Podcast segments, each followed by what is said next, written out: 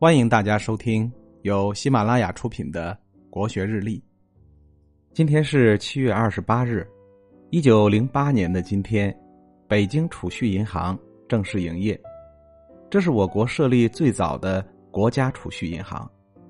不管是古代还是现代来说，中国人都是很喜欢存钱的，目的是为了保证不确定的未来能够有一定的生活保障。现代因为有着银行的发展，所以人们储蓄方面以及投资方面的使用是比较便利的。但是在中国古代，并没有银行等机构，就连类似银行的钱庄也是在清代才产生。那么，古代人是如何存钱的呢？由于古代没有典型的存钱机构，所以古人一般喜欢把钱换成比较值钱的物品存放起来。由于贵金属本身体积小却很值钱。一些富贵人家会将黄金白银作为自己储钱的方式，然而大量的黄金白银体积也会过大，这时候富人就会选择把整箱整箱的黄金白银埋藏于地下。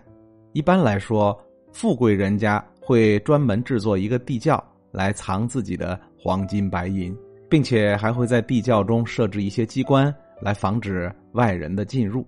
而贫苦人家一般的存钱方式就比较简单。也就是对黄金白银进行简单的包裹，然后藏在自己的柜子或匣子里面。一般来说，这样的柜子和匣子都是带锁的，这是比较直接的一种存钱方式。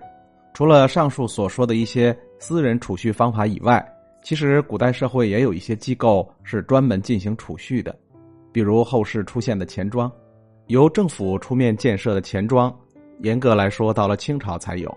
但实际的钱庄，也就是私人钱庄，实际在宋代就已经产生了。宋代商品经济发达，商业贸易活动较为频繁，所以很多人拥有了较多的财产。那么，当私人储蓄变得不太方便的时候，私人钱庄顺应市场的需求也就出现了。在唐宋年间，商品经济高度发展的状态下，国家的经济想要更好的发展，因此就必须对大量的钱财进行集散处理。就在这一时期。特别是宋朝出现了纸币，这就是大名鼎鼎的交子。随后，在宋朝又大规模的推行所谓商人集散地的存储处，这就是所谓的早期票号私人钱庄，在这里可以进行大规模的整存整取，而只需要凭借一张票据来进行兑换。一般这种场所是有专门的几大商人的联名保证，因此信用度相对比较高。富人也可以得到更好的货币存储和运输。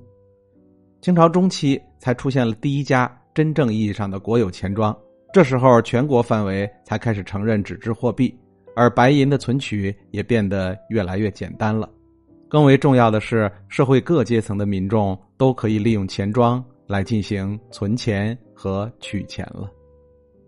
今天的国学日历就分享到这里，最后和大家推荐我的新专辑。心态王者苏东坡，让我们透过东坡先生起伏的人生，走进无比风雅的世界。